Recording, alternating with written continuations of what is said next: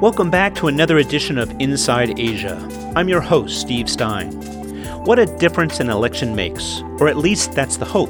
It's as if the world has been holding its breath, and now, after no shortage of political drama, Joe Biden has emerged as the new President of the United States. Why is that important? Because the world is suffering environmentally, socially, and economically. The U.S. can't change all that, but it does bode well for a new era of greater international cooperation. As the world's second largest polluter and the single largest economy, the U.S. is instrumental if any progress is to be made. Its track record on the environment, however, is less than inspiring. When things got messy some 40 years ago, exporting the problem seemed like a good idea. From the 1980s onward, U.S. industrialists sent their polluting problems overseas, with China as a favored destination. Trump's four year war on the environment hasn't helped. What we're left with is lost time and little action. Biden hopes to change all this. In his first act as president, he says he'll submit an executive order and rejoin the Paris Climate Accord. It's a good start, no doubt, but environmental degradation is only the tip of the iceberg.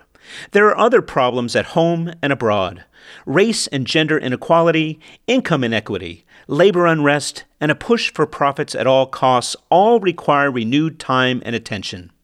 Some like to say capitalism is the cause. But capitalism is a system, not the culprit. Corporations, on the other hand, play upon that system, and it's fair to say that both companies and governments have taken liberties in recent years, oftentimes in the interest of short term financial or political gain. Our planet has reached a breaking point, and thanks to a wellspring of activist investors and an increasingly well informed consumer class, pressure is mounting for governments and companies alike to drive change or lose favor. In this episode of Inside Asia, I speak with two global specialists in the field of ESG. That stands for environment, social, and corporate governance. It's catching on now more than ever as our dance with disaster draws closer and the private sector is being called upon to do more. Ian Donald is U.S. and Canada country manager for control risks. Silke Goldberg is a partner with London based law firm Herbert Smith Freehills. They joined me in a recent live discussion organized by Get Global. If you're a CEO, CFO, or hold any C suite position within your organization, this episode of Inside Asia is meant for you. Here's our discussion. With me today, uh, two fabulous speakers. Uh, I have Ian Donald, who is a US and Canada country manager for control risks, a specialized risk consultancy with offices worldwide. And I also have Silke Goldberg, who is uh, a partner with the law firm Herbert Smith and Freehills. Uh, I'm uh, the founder of Inside Asia Advisors and host of the Inside Asia podcast. Uh, I also serve as the director of the Asia Corporate Leadership Council and have spent 32 years in Asia. Um, I'm uh, normally Singapore based, but am currently in the US. Ian is coming to us from New York and Silke is in London. We want to frame this subject um, and start with what is ESG for anybody who doesn't know or just has a vague understanding. And we also want to understand what it is not. So perhaps uh, just to get this kicked off, Ian, you might just introduce that for us. Would you mind? Sure. Yeah. Thanks, Stephen. Hi. Hi, everyone. Um, yeah, I think ESG is just this enormous subject, and I think sometimes the you know the enormity of the subject is in itself what causes organizations and individuals you know challenges in, in thinking about how, how to kind of grapple with it. What does it mean for us? How do we actually practically do something with some of these values? You know you hear about it talked as kind of um, corporate philanthropy. Is it csr you know what what is it? And honestly it's multidimensional from from my perspective. It's kind of all of these things. It's part strategy, it's part business operations, it's uh, it's it's certainly a philosophy, but it's also risk and compliance. Um, it's also you know new business, new investment decisions. And I think if you look at ESG through just one of those kind of optics, that's when you're going to get overwhelmed by the enormity. Well, would it be too simple to say it's a new way of doing business? I think it is. I think it is a new way of oh, a new way of doing business. Um, I mean, it's it's not new new. It's been in evolution for at least a couple of decades in different forms. But nowadays, I think it touches on every aspect of uh, of doing business. And you know, I may be so bold as to say, and I've, I've heard this a lot in, in sort of similar kind of talks. Is there room in the future for your kind of chief ESG officer, just as we saw chief risk officers arrive? And you know, is is it so inherent to every part of the business function that it needs a leadership role at the top mm. level attached to it? Oftentimes ian people associate it with sustainability or environmental protection. At least that's oftentimes what mm-hmm. i'm hearing when i speak with clients. Um, but it's so much more than that isn't it? So you had your chief sustainability officers for instance who came in to review a company's uh, carbon footprint and how they were engaging and what they could be do, doing differently. But then esg basically extended or expanded on that. Um, could you talk about the e uh, or, or the s and the g as well sorry, the E, S, and the G. Go ahead, all three, if you want. More. Yeah, well, sure. Look, look. I mean, if we look at if we look at kind of existential existential issues for all of us on the planet, the E the E stands out uh, arguably above above all, but the S and the G are, um, are, are, nearly as important, I would say, and also probably the areas where um, most organizations have the greatest opportunity to make a meaningful difference. Of course, mm. one can make a huge meaningful difference in the environmental side of things but sometimes i think it, it does because it's this such a huge issue um, and there has been so much put out about it, it it may eclipse the s and the g sometimes but it's also the s and the g where we see i think some of the more the more recent advances made. Um, i mean i think we, will probably unpack uh, the s and the g in detail and the rest of the yeah. i think that's where we have our greatest immediate um, advances to make Right. And like you say, this has been these issues have been percolating about for, you know, quite a while, going back to the mid 1990s, even earlier, um, you know, with the launch of uh, uh, some books that were addressing some of the big environmental climate change issues that were coming our way. Um, last year, in August last year, the Business Roundtable in the US uh, issued a statement uh, uh, which basically said um, the purpose of the corporation isn't just to pr- profit for the shareholders is to support and to work on behalf of all stakeholders. That was a monumental moment, uh, I think in the US at least, recognition that investors and customers and employees and others were all asking for change and they were recognizing that. Um, but I, before we go there, I also want to get a European perspective and, and a little bit from you, Silke, about I know the Europeans have, at least the impression I have, is they've been a little further ahead of the game than the Americans and the North Americans on this. Could you tell us about how it's uh, transpired in the EU? Sure. ESG in Europe is one of the biggest topics in boardrooms, in conferences, in uh, uh, professional service firms. And this is because, so from a legal perspective and from a, from a European legal perspective in particular, because Europe is a cusp of mo- at the cusp of moving ESG out of soft law, so non-enforceable voluntary codes of some kind, which might be demanded by non-governmental organizations or stakeholder organizations and it's on the cusp of being being moved into mandatory law, slowly but surely. Mm. So, for instance, the European Union has just uh, um, published and uh, adopted the EU taxonomy on ESG, clarifying what is actually the E in investments and who who wants, for instance, to issue a bond in the European Union, a financial service product, who is able to stick the label ESG on it? Can you do that if you have um, a certain type of energy mix? Or what type of energy are you able to call ESG without seeing yourself accused of greenwashing? So we're seeing sort of that sort of trend. And also, what we're seeing increasingly is companies taking it very seriously. We have many more companies now who actually want to come and issue sustainability reports, um, climate change reports. And this is where we see the E, the S, and the G being linked up. So, for instance, in England, we have an increased um, development of directors' duties being tied to climate change. And so, if a company makes an investment, how can directors make their statutory statements about their directors' duty, having absolved their directors' duties uh, dutifully, and um, in which way is that documented, and how does the company then portray that um, outside? So the G, the governance element, is incredibly support, uh, sort of important here as well in that context. The S part, on the more social part, this is something where in uh, in Europe we've long talked about um, having a social license to operate.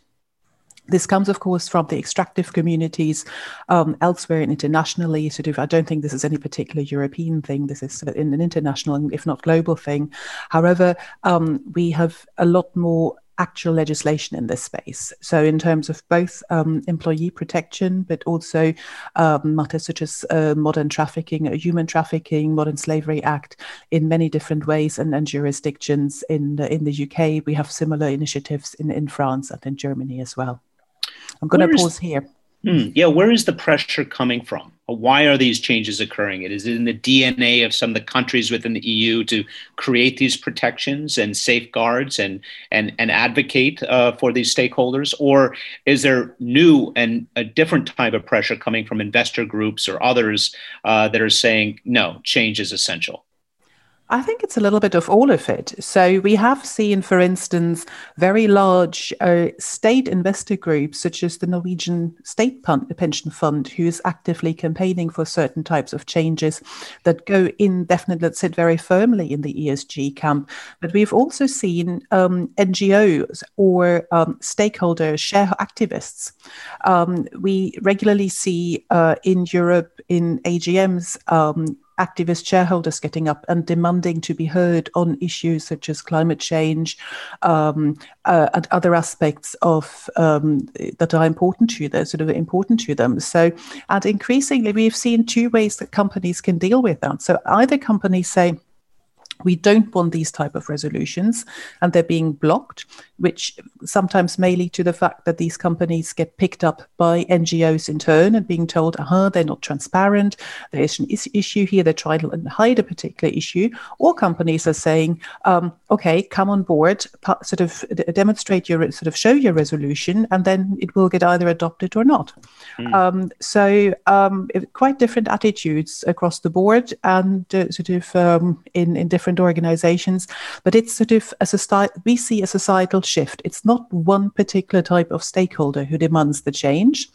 Um, to give you another example, we're seeing more and more employees also having a view about how their company should position itself. So Ian has talked about the corporate purpose, and that really is something that employees sort of it, really sort of um, uh, that.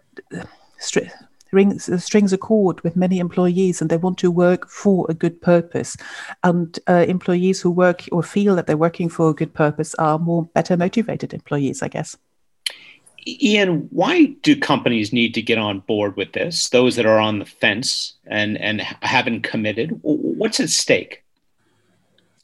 Well, I mean, just bouncing off the, the last point that Silke made, I think there's um, there has been a sea change in kind of employee expectations of what you know how a, how a business should be accountable, how the company that they work for should be accountable.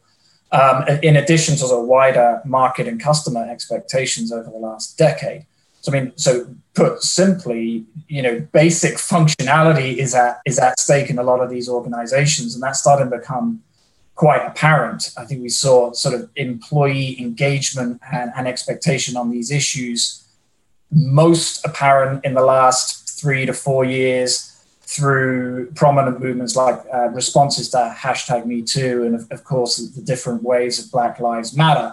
Not to say that it didn't it didn't sort of predate those those movements, but um, but these have been the most sort of prominent examples of, of employee noise around this. So there's a sort of a basic talent retention and sort of functional company operations dimension to it as well. But I think there's also a growing body of, of evidence and an analysis to suggest that there are real tangible bottom line in, uh, implications and impacts, both of, of getting this right uh, in, in, a positive sense and also of, of getting it wrong. Uh, and I think you know the literature and the evidence around um, the bottom li- negative bottom line impacts to, to sort of negative corporate social impact has been around a little bit longer, but we're starting to see um, plenty of evidence that sustainable, value-based investments made by organizations and, and, and uh, organizations that are run in a conscientious, ESG-centric manner actually also outperform their peers. So there's a real, there's a really sort of tangible dollar sum attached to this now. You mentioned getting it right and getting it wrong. How hard is it to get this right? How detailed? Measuring you know this. It's one thing to state a commitment or create this kind of view in the marketplace that you're prepared to make fundamental changes but measuring and accounting for that is a whole different thing. Where do you, where do you come in in the work you do? Um, and and why is it important to get this right up front yeah well firstly i would say that from, from a measurement point of view it's much easier to measure the wrong than it is to, to measure the right. The wrong yeah tends to be quite visible and it tends to be acutely visible in high risk industries.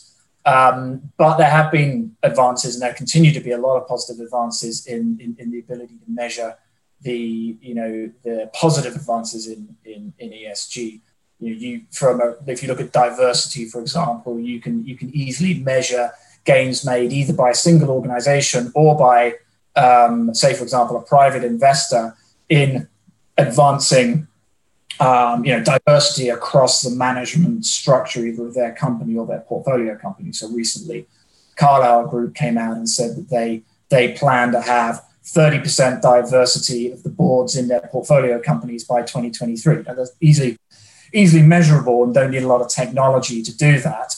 Um, and there have also been more thinking about more on the scientific measurement side of things. There have been plenty, plenty of advantages in recent years around um, or advances in measurement of things like carbon footprint to an increasingly precise level, uh, measurement of water usage, usage by an organization. So there's a lot, there's improvement in the ability to measure the positive impacts, but, but I, I, I sort of still look back at the the negative. I mean, at control risks, we do look at it as a very much a two-sided coin. In order to get the ESG conundrum right, one has to be conscious of an organization's negative social impacts just as much as it as it is of its aspirations to have positive social impacts. We sadly we've made sometimes become known as the bad news factory over the years. I think it's in the title, right? Control risks, but um, we we spend quite a lot of time helping organizations, particularly in high risk sectors, map out what the negative, what the negative social uh, and governance impacts in particular.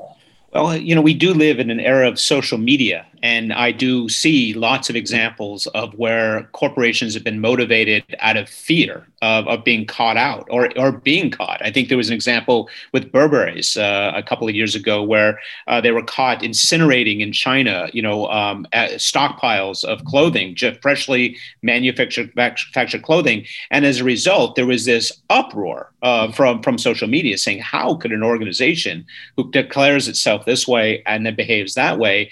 And it led to a massive reform um, of, of everything they were doing. Another example is is uh, Ben and Jerry's when acquired by Unilever. Uh, you know, they thought, well, there goes Ben and Jerry's and all their sustainable ideas and and you know ESG goals, which is you know quite liberal uh, and ahead of their time quite the contrary. Uh, you know, the whole Ben and Jerry's philosophy of how to operate is now driven right th- through the Unilever and its 21 different divisions, and it's basically part of the DNA now uh, of, of Unilever. So we, we do see both positive and negative examples of why people embrace uh, ESG. Um, what are the differences, you know, between Europe and the U.S. on this, if there are any? Uh, so, okay, what would you say? I mean, first of all, social media, of course, to, to uh, come in on that last example, uh, social media are global. So if a European company were to get it wrong, uh, that would be known, uh, or European brand gets it wrong, that's very quickly known globally. So you can't stop that uh, in the same way. It's very difficult to um, uh, to manage this elsewhere geographically.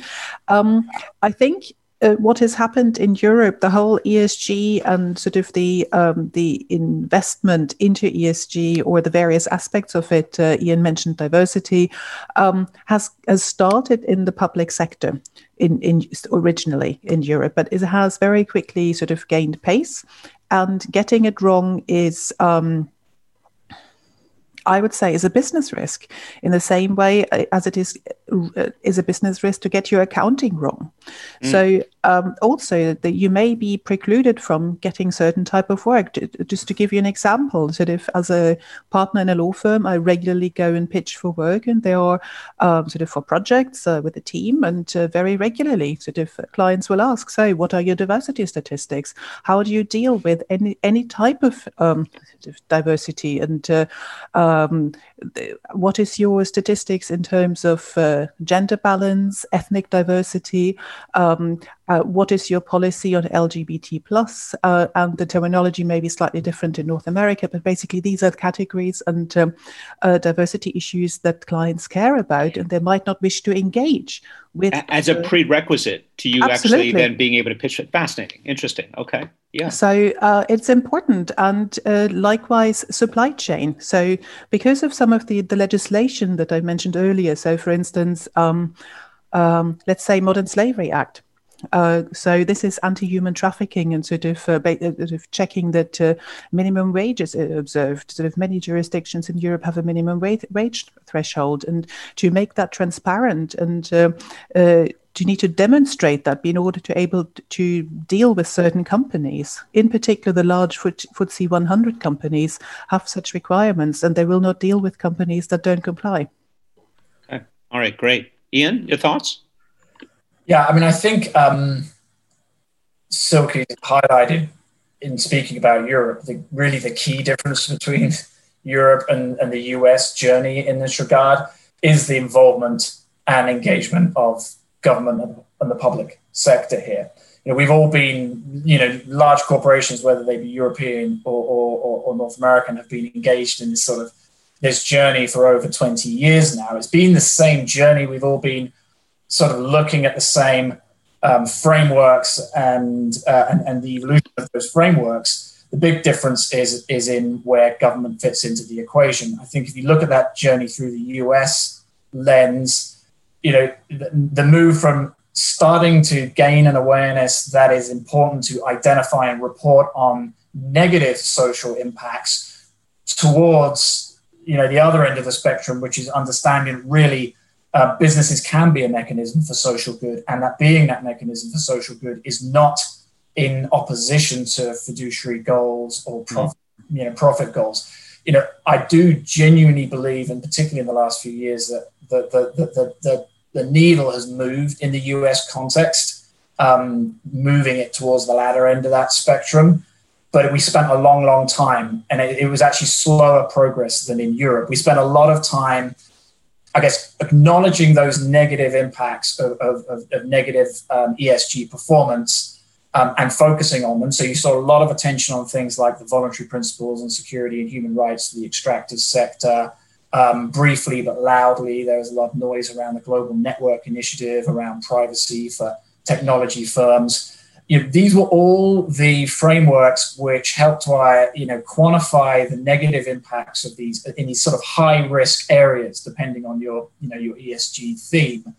Um, and there were also the frameworks where they came equipped. The frameworks themselves and the organizations pushed out quite a lot of practical guidance on how to actually implement and do certain things within an organization. Whereas broader frameworks, um, you know, the, the early PRI and some of those other broader business frameworks were good at identifying the issues and helping organizations become attuned to them, but took a little bit longer to come along with practical guidance. And, and I think that's that's kind of been the US journey. The one thing that has been missing, as I say, is the, the sort of the governmental, the public sector oversight and visibility visibility into that. I'd say the thing I think that's moved the needle in the last few years in addition to social media, which I think has moved the needle everywhere, hmm. uh, is is the involvement of the financial community. So right. we started to see it with uh, institutional investor pressure on their GPs. As that picked up, that became became more widespread within the GPs, and then you know, then now you have exercising this in portfolio companies, and I think that's really been the key. The key. Yeah they're seeing a lot of that. In fact, I think just a couple days ago, uh, Procter and Gamble's shareholders, uh, 67% voted and said we want absolute reform in terms of packaging and production, and we want guidelines set, and we want to see results. And some of the largest stakeholders are those those GPs and the pension funds and others. So you do see pressure that you might not have expected, and I guess that's something that's good news uh, coming from uh, from from the financial sector that, that there is that kind of pressure, and and and and companies are responding. Um, I, I, will add on Asia just to kind of fill out the global view. I, we're, we're trailing.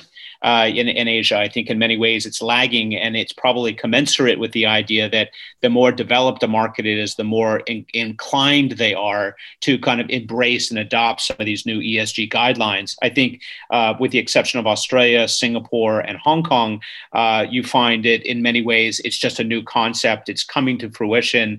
Um, there is interest and curiosity about it, if only because they know that some of those big multinationals are going to begin imposing some of the different controls and some of the different challenges on you know their suppliers and vendors and manufacturers, and therefore they're going to be need to adapt and adjust to that. So we see that kind of uh, you know toggling going on right now. Um, but for the most part, you know, Australia is off the charts when it comes to, and New Zealand, as you might imagine, with environmental issues and sustainability and, and all things. Employee issues are very big in places like Thailand and Indonesia, uh, where where employee rights, employee wellness, and benefits uh, um, are finally gaining some voice, whereas before they were kind of buried in the middle of you know somewhere way past and beyond profits. Um, so you know that that's a, that that is. And speaking of profits, um, one of the biggest misnomers out there is, and, and the question that we get all the time is, can purpose and profit coexist? Uh, what would you all say? So, okay, what what's your view on that? I think we increasingly in a world that if a company is unable to define its purpose very clearly, the profits will become more difficult to achieve as well. Yeah. Um, for some of the reasons that we've already discussed, that employees will be engaged in a completely different way if there is a positive corporate purpose. Um, you will not be able to operate as a company if you don't observe certain ESG standards. Certainly in Europe, that will become extremely difficult uh, over time as we see the sort of as we see the ESG standards standards moving from uh, voluntary standards to contractualized. For instance, we had that with the Equator Principles in the financial sector, which you already mentioned, um, to ultimately having legislation in this space. So I don't think not only is profit and purpose not an exclusionary sort of contradiction. But I think uh, profit will ultimately be furthered and be conditional upon having a, a positive purpose. That's great. Ian, your thoughts? Yeah, I, would agree with that 100%. I mean, mm. Silke mentioned, right, as we were saying, right right back at the beginning as well, you know, this is down is your company functioning properly, mm. um, both from the point of view of your customers and external stakeholders as well as your internal stakeholders. You know, and I also think there are some interesting evolutions occurring, um, which I think will shine a, a, brighter light on this as, as they evolve and we get more data from them, um, including particularly from the financial sector.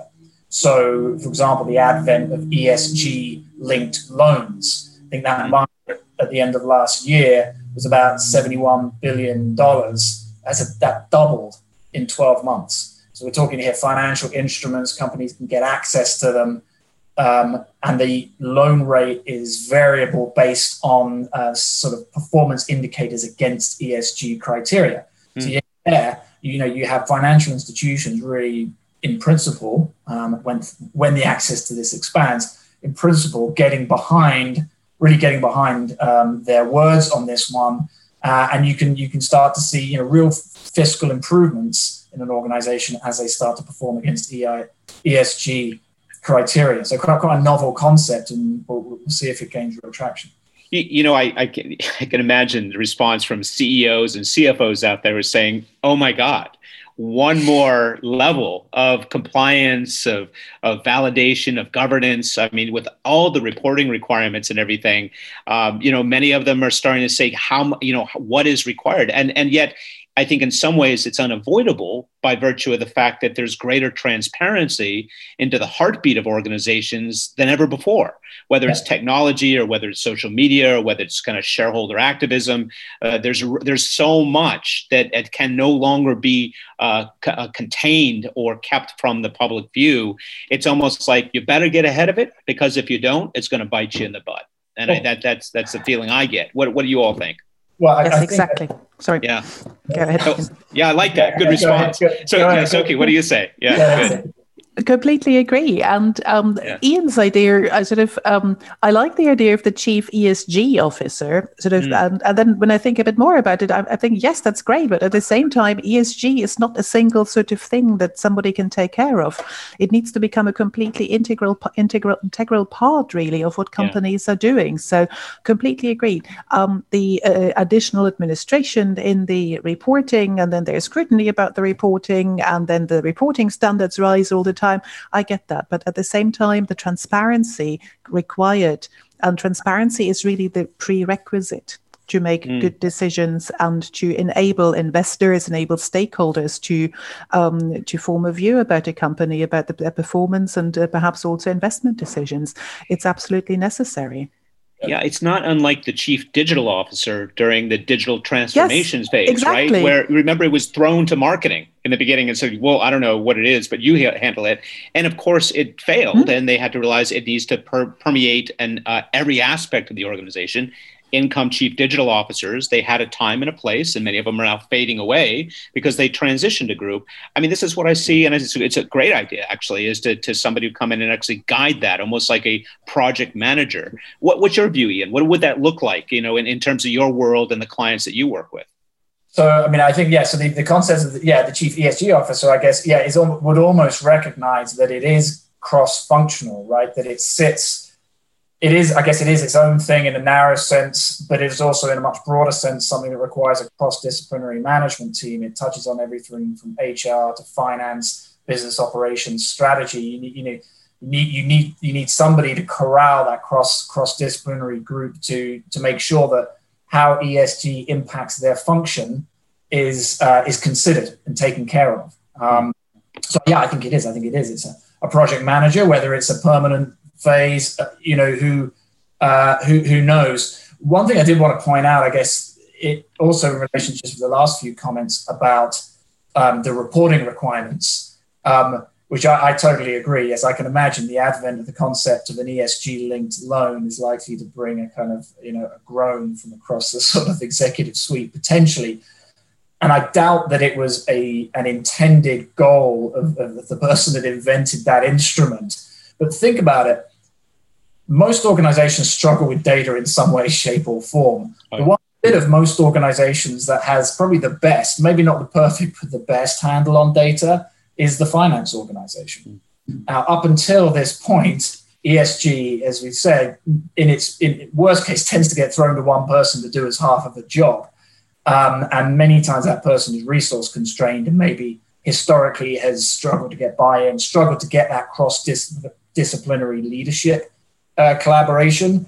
But if you bring the finance organization into the reporting requirements, and you know because it is a mandate of the loan and the and, you know and the, and the costs of the loan to report on it accurately, I suspect most organizations would see an immediate step change in the quality of the data. Yeah, yeah. You, you know, on top of these issues, of course, then comes COVID a, a, major crisis. And I was wondering to what degree you feel that um, the changes that have occurred or, or the ESG momentum has been curtailed or accelerated by virtue of this crisis. Okay.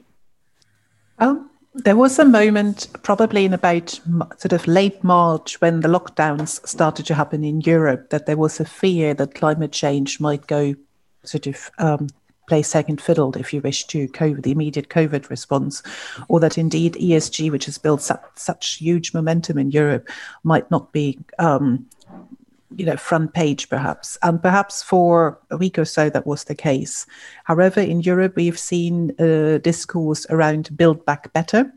Yes. So um, having the discourse and the idea that when all of this is over, when the vaccines, when the um, medication is found, or whatever other solution might out be out there, then um, that it is a task of everybody to build an economy and build society better than it was before. So not going back to 2019, but on the basis of ESG, uh, incorporating that in business in a much greater way. Today, when I talk to clients, ESG and climate change in this sort of area are probably the top issues people want to discuss in Europe share with everyone the Build Back Better, its origins, where it came from, where it's headed. What's your what's your view?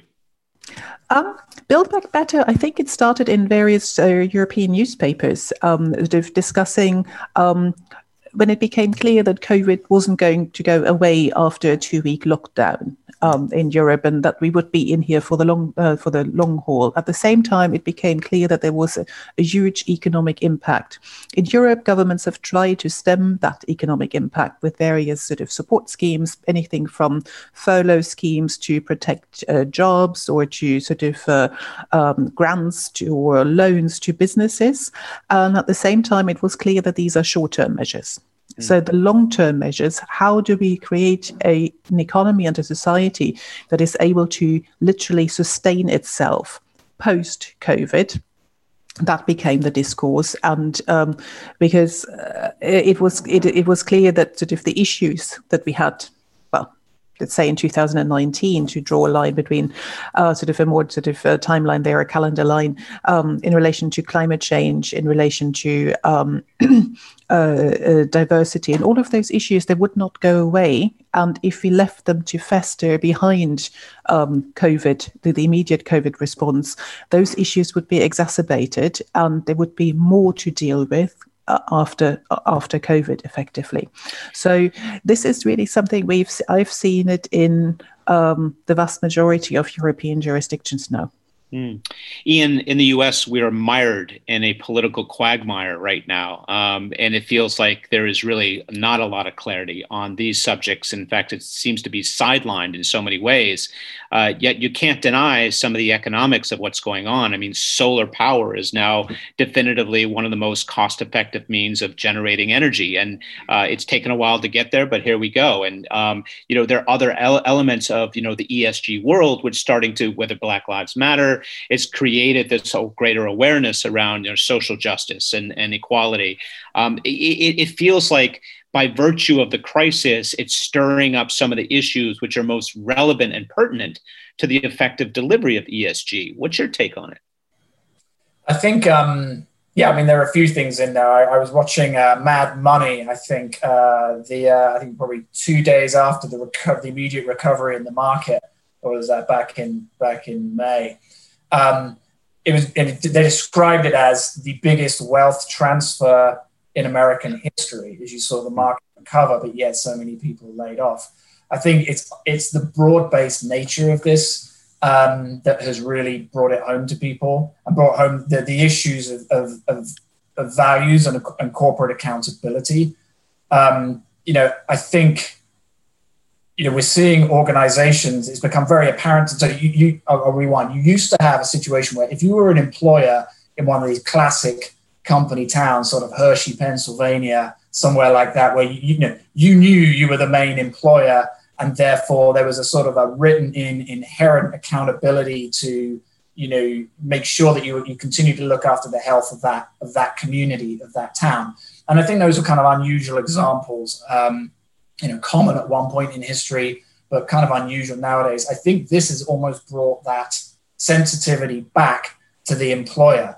I think for sure, you know, talking about how what you know what were the immediate impacts of COVID on, on, on ESG awareness. I think in, in the first couple of weeks, as Silke says, it was enormously distracting. And I think that most organizations below a certain massive scale spent most of their time thinking about survival, about how to keep enough cash running through the business. Mm-hmm. But very swiftly afterwards, almost all organizations started to think about not just their employees, but they started to have a wider perspective on the, you know, what their employees' employment meant for the, for the wider community. So I think despite all this noise at the top uh, in politics, and despite what is arguably true to be this biggest wealth transfer um, in, in American history, as you look at the broad mass of American businesses, that focus on employees, that focus on community has been quite prominent in business decision yeah, I mean, we we've seen moments in history where uh, whatever at Vietnam War or or whether it's uh, you know the the energy crisis or whatnot, where you know there's a coming together, a reevaluation of what's important. That feels like one of those moments right now. I'm I'm I'm now rereading um, the Ecology of Commerce by Paul Hawken. It was first published in 1994 and revised in 2010. And at one point, he references uh, Gordon Sherman, who's the founder of Midas Mufflers uh, at some point uh, in the mid 1970s, made a rather prophetic statement uh, saying, and, and I want to quote this: um, "We spend our lives evading our own redemption, and this is a na- and this is naturally so because something is to us is knows that to be fully human, we must experience pain and loss." Therefore, we are at the ceaseless effort to elude this high cost, whatever the price, until at last it overtakes us. And then, in spite of ourselves, we realize our humanity. We are put in worthier possession of our souls. Then we look back and know that even our grief contained our blessing. I just thought those are amazing words, right? From from you know a, a, a commercial icon who was basically saying we reach a point where we've overextended. We've truly pushed the edge of the envelope as far as it can go. We arrive at a crisis point, whether economic, health, whatever the case may be, political, and we need to fundamentally reevaluate. And for me, the exciting moment with ESG is the opportunity that exists for corporations to lead this change. Governments are overwhelmed with just managing, you know, their their their, their core requirements companies seem to me to be the ones that can are in the best position to make a difference. Uh, what are your thoughts on that? And, and, and am I overly optimistic, or are, is this just a moment in time, or are we going to, you know, is it going to falter because of all of the other challenges that we now have around us? Okay. I think it's clear that we are at a moment of profound transition. I don't think going back to 2019, even with a time turner or a time machine, is an option mm. uh, in terms of how we do society, how we do business in society. So, and the other part is that um, really the COVID crisis has, in many parts of the world, um, I've seen it here in England, but elsewhere as well, um, has brought communities together in a mm. different way. So people have reached out, looked after another, and sort of the community spirit and purpose that has been engendered by that uh, should not be underestimated. Um, estimated, and that also has an impact on what, uh, as a society, we want our, our companies, businesses, to how we want them to function. And um, therefore, businesses have a huge opportunity to step in and lead, um, whether or not there is the legislative imp- impetus or, or, whether it is just uh, uh, by their own motivation or motivation of their stakeholders. At the mm. same time, it shouldn't be underestimated. Many businesses are also undergoing a huge amount of economic pain at the moment. Yeah, Ian, what would you think? Yeah. I couldn't I couldn't agree more. I mean, and I think um, while disenchantment with the political systems and classes is by no means um, confined to the US. This has been a yeah. You know, a ten year plus uh, process. Arguably, we you know, most of the of the early literature about this came out after the global financial crisis. So we, we you know we live in a moment when there's an unprecedented level of disenchantment with the political classes and arguably businesses if if they get it right and i think this is part of the, the esg question if they get it right businesses have far more influence over a far larger group of people more, more directly um, through their management through through the you know the degree to which they look after their employees and the broader community and the style of that management.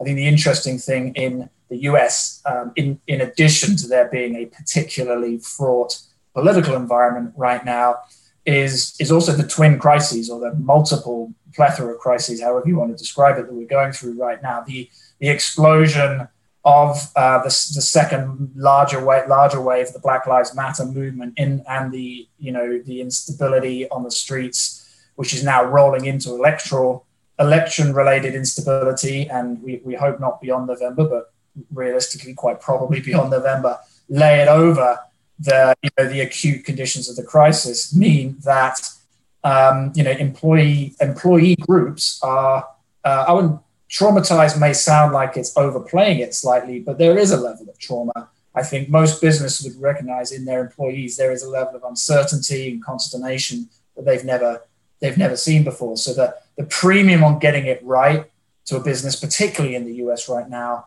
um, is extremely high. But also the benefits of getting it right are are outsized. That's great. You know, I want to talk a little bit about you know um, what it takes. Uh, again, again, come, revisit this a little bit because, again, you know, people tend to think of this as a luxury or resource-rich organizations are in a better position to be able to do this. Um, yet, you know, groups like B Corp uh, who have done a fabulous job at appealing to primarily Silicon Valley or startup organizations where founders feel very strongly about these issues and therefore are prepared uh, to go through a certification process in order to really shine on all fronts and, and, and come up with these reports. It's much easier for a B Corp and a startup to do that than for a large multinational organization with multiple divisions and all kinds of other reporting requirements and legacy issues. Um, so the argument goes, um, you know, you all both work primarily, I suspect, with large corporations what are some of the or maybe not I, would love to hear that. Sorry I, I, made an assumption but what what are some of the issues you're seeing with the larger corporations? Um, and and what are some of the points to resist or counter your encouragement for them to think about this or go down this path? Ian what would you say? Uh, there's, a, there's a lot there. Um, i think that so so firstly I'll, I'll, I'll say i think the biggest challenge is potentially for organizations that are sitting in the middle of the market and say mm. I'll unpack that a little bit. Um, looking at the, the largest end first, um, and I was speaking to uh, the chair of, of Control Risk, a lady called Irene Dorner, talking to her the other day. She sits on a number of the boards of a number of UK and European companies, and she was recounting the experience of one of these board meetings of one company that shall remain nameless, but was just they were talking about the enormity of the issues, the scale of ESG, the number of issues, the scale of that organization, and um, uh, you know, and all of the different ways it could have impact, positive and negative, was, was causing a degree of paralysis. And I think her her guidance, which was wise, was you've got to focus and set priorities, and you've got to cut through. Don't try and boil the ocean. And I think there are a number of ways, even in a very large organization, you can you can try and not boil the ocean, right? I think it, ultimately it comes down to strategic impact assessment you're going to need to do one systematically go through the organization look at what it's doing what is its function where is it exposed what's it's invested in where are the geographies and what are the what are the full scale of risks that it could be influencing positive and negative. Understand the really negative ones understand where remediation may need to be put in place but also understand the really positive ones. Where can that organization have the best chance for really positive impact and then therefore where does the positive impact intersect with its best chance for making the best money? Because that most likely is you know once you've identified how you can mitigate the worst negative impacts and you've identified where your best positive impacts intersect with your profit motive you've probably got a, a, a not too bad you know not too dusty short list of things to yeah. go after. On the small end of things i think you're right Steve. I think I think that small organizations, very small, particularly startups, have a nimbleness potentially that allows them to build this stuff into their DNA from the outset. I think challenges in the middle, middle market organizations, they don't necessarily have the bandwidth to commit resources to this. They, you know, it's tough for them to get the critical mass, and you do need the critical mass, and you need to sustain it in order to have some positive output. I think there was a survey recently that said that one third of middle market managers will admit to not being sufficiently educated themselves on ESG to be able to measure their own organization's performance. that's that, that's where the challenges are. Might they be pushed into it kicking and screaming? In other words, to the degree that they are reliant on, you know, purchases from larger organizations, yeah uh, they might just need to find ways and means of complying. Is there any role for government support, subsidies, uh, training, development, or uh, at least in North America, is that is that just not an option? Yeah, I think I think there's there's definitely always a role for it. Um, I'll, I'll be candid and say I think in well in the US, Canada's a different Canada's a very different different picture with a different set of attitudes towards. I think in the US, a good first step would be having government a bit more involved in, in the issue itself. Right. Just starting with a forum to, to really get the transparency into it coming mm-hmm. from the US government would be a good start. I think subsidies, etc. You know, um, a concerted effort in that regard is maybe a little bit further down the line. Mm-hmm. So, okay, what, what would you say? What, what's your view on this? I think in Europe, there's a clear recognition that large companies have different types of resources, tools at their disposal. So, and that is recognized by legislators as well. So, for instance, yeah. at EU level, we have something called the Non-Financial Disclosure Directive, um, typically long, long-winded name, basically a directive which is applicable to all 27 EU member states and which uh, obligates member states to put in place legislation for large public interest entities with more than 500 employees. So that's a hmm. certain threshold to disclose whole range of ESG related matters, sort of ranging from social responsibility, anti bribery and corruption, diversity on boards, environmental matters, uh, etc. That covers that particular directive alone covers about 6,000 large companies and groups across the European Union. So, but there's also a clear recognition that smaller companies might not have the resources, and it sort of it would be an unnecessary burden, perhaps, to do sort of to to put that disclosure obligation on them. At the same time, Europe has a long-standing tradition of small and middle-sized enterprises. So, for instance, in Germany, there is something called the Mittelstand, so the mid layer of companies, which is actually the vast majority of German companies, and they have completely different um, opportunities, for instance, to engage with their stakeholders. They might often be local, but also sort of, um, uh, or they might uh, have completely different opportunities to engage with their employees that a very large company that is listed on a European stock exchange might not have simply because the organizational ways and um, are so large and so distant. Um, at the same time, uh, even Mittelstand, so small and medium-sized enterprises with, that reach out beyond their own jurisdiction or their own region will need to comply ultimately with some of these issues because a lot of certainly the European legislation to uh, in relation, let's say, the EU taxonomy um, will apply to anybody who invests into the European Union. Or, as uh, Ian and Steve, you already said, um, companies that want to be part of supply chains of larger companies will ultimately need to comply with a certain level of ESG scrutiny. And ESG mm. may, of course, take many different forms. The other thing I would say ESG or environmental law for that purpose is contagious.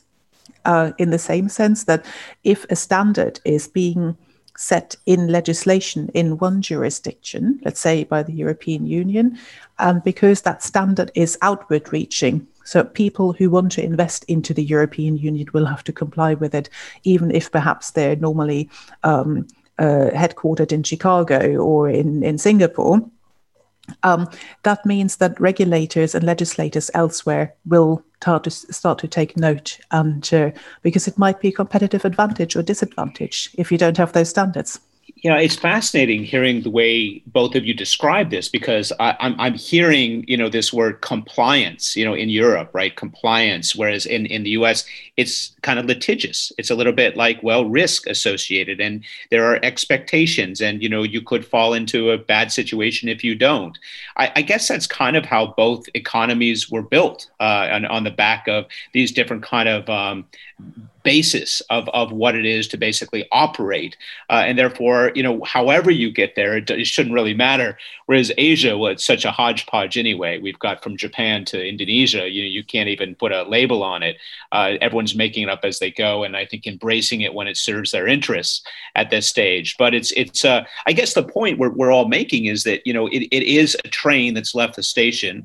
There is momentum. Um, there's lots of pressure points coming up from customers and employees on one one end to investors, uh, you know, and, and governments on the other. And therefore, you know, you'd better get on board with this pretty soon. What would you all say for people out there who are, you know, trying to gather a better understanding? What's a good starting point to figure figure out, you know, where to begin? What resources or site or organization might help them ground themselves in these issues and prepare for these challenges?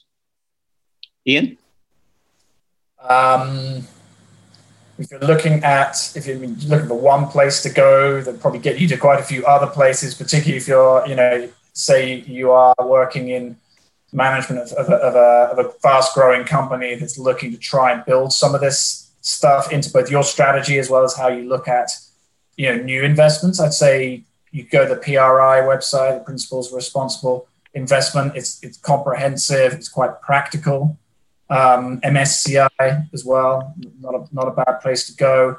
Um, I mean, honestly, for a foundational view on, I guess, the philosophy behind a lot of this stuff, taking a look at the um, 2011 um, UN guiding principles, the Ruggie principles, pretty good place to to get up to speed on the the logic and and to look at that clear delineation between what is the what is the government responsibility, what is the corporation's responsibility, and how and how do they sort of interplay between each other? Okay, great. So, okay, any thoughts, resources? There are just so many out there. Just yeah. there's so many different ESG standards. So agreed. Yeah. Start with these six uh, PRI principles. Yeah. Have a look at uh, the European Union, uh, sort of the Commission's website. They have a lot of material about the taxonomy, the non-financial disclosure directive. Um, uh, by all means, reach out, have a chat. Um, very happy to talk you sort of uh, uh, completely free and no obligation through those issues issues. Uh, in fact, it's uh, something that we do quite a lot uh, with people at the moment, and right. Uh, just uh, get stuck in. Sort of. Right. Uh, there it is. That, there that's the, the most important part. Yeah, I think that's exactly right. And I asked that question because there does seem to be such an enormous wealth of information out there, but it can be a little bit uh, overwhelming and even misleading in some cases. Um, I, I, think many, I, from what I see from a measurement perspective, uh, lots of organizations are building a frame around the UN SDGs, the Sustainable mm-hmm. Development Goals, which are, uh, uh you know, a, a, good starting point and a nice visual representation of what it entails and what areas are covered or not covered. Um, and and so it, I guess there there are and, and again same for all of us. Anybody on the call, feel free to reach out uh, and ask us uh, where where you might go. We'd be happy to happy to guide you on that. We have just a few minutes left, but I wonder if uh, you would both you know maybe um, summarize kind of your view on this uh, in terms of what you do or where you think the focus should be or what you want to leave behind for our participants. So, okay, would you like to begin? All right, that's quite a challenge. Yeah, ES- in I two think, minutes or less, right? Okay, in two minutes or less. Um, ESG, I think, is the future. And this is ultimately this is about sustainability. It has many different strands. It sort of climate change comes into it, um, uh, social responsibility comes in, stakeholder management, environmental issues, uh, and sort of, but also good business uh, practices in relation to anti-bribery, anti-corruption, but also diversity. It's incredibly important, and without it, ultimately, I think um, companies will will struggle in future. ESG is the future come and join the come and join the future. I like that call to action. Well done. Yeah, Ian. Yeah, I'd echo that. I think it's the future. I do think, as you said, Steve, at the beginning, it is a new way of doing business. I think it touches on all business functions. So don't look at it don't look at it too narrowly through your business, but also don't get caught out by getting overwhelmed by the breadth of it. Also, looking at impact, practical impact, positive and negative of the organization, of your organization, understanding who your stakeholders are and how they are impacted is critical to all of it. If you just run it through that lens, you will end up with a short list of the most important things to focus on. Um, I think that, uh, to, to what Silke just said, ESG can be used as a framework for a lot of other things, actually. And increasingly, as we're working with clients to do diligence on new acquisitions, for example, or look at their own overall profile, we found ESG to be a great framework for hanging all kinds of other diligence activities off, both obviously anti corruption, anti bribery and corruption, but also regulatory risk, political risk. Um, you know, it can it can all fit quite neatly into an ESG framework. And in fact, the other day for a one of one of our larger private investment clients, we basically took all of the non-financial diligence in an entire diligence process and wrapped it up in a in an ESG framework and just yeah. took, just ran it ran it like that, bringing in people to focus on the various different specialist elements, and it, it worked really well. Yeah, one sidebar on that that I heard um, a lot of the startups that are looking to be acquired are going through this certification process because lo and behold, it raises their valuation. And why? Because there's greater transparency. Yeah. You have access and insight to an organization in ways you otherwise couldn't traditionally, and it's giving these startups a bump. So it's it's a good you know message to the private equity VC community out there. Encourage your investee companies to go down this path. Uh, due diligence should include, you know, an ESG wrap because uh, it gets these these kinds of results. So I think it's it's a it's uh, it's really important that you pointed that out. Um, listen, I, it's been a pleasure. Thank you so much for coming on and joining the conversation. And you've added so much value. Um, I'm sure there will be opportunities to connect with uh, the participants in other ways. Uh, and I wish you both a great day. Thanks for joining. That was my conversation with Ian Donald and Silke Goldberg. Where's your organization with respect to ESG compliance? Want to know more? Contact us at www.insideasiaadvisors.com. Or if you're an Asia based CEO and want to take your organization to the next level, consider joining the Asia Corporate Leadership Council. Inside Asia, in partnership with the Conference Board and the Center for Creative Leadership, are unpacking what it takes to make corporate purpose and ESG compliance a reality, generating ongoing insights and conducting research throughout the region. Contact us to learn more. My thanks to Get Global for permission to repurpose my discussion for Inside Asia's listeners. And as always, we do thank you for listening.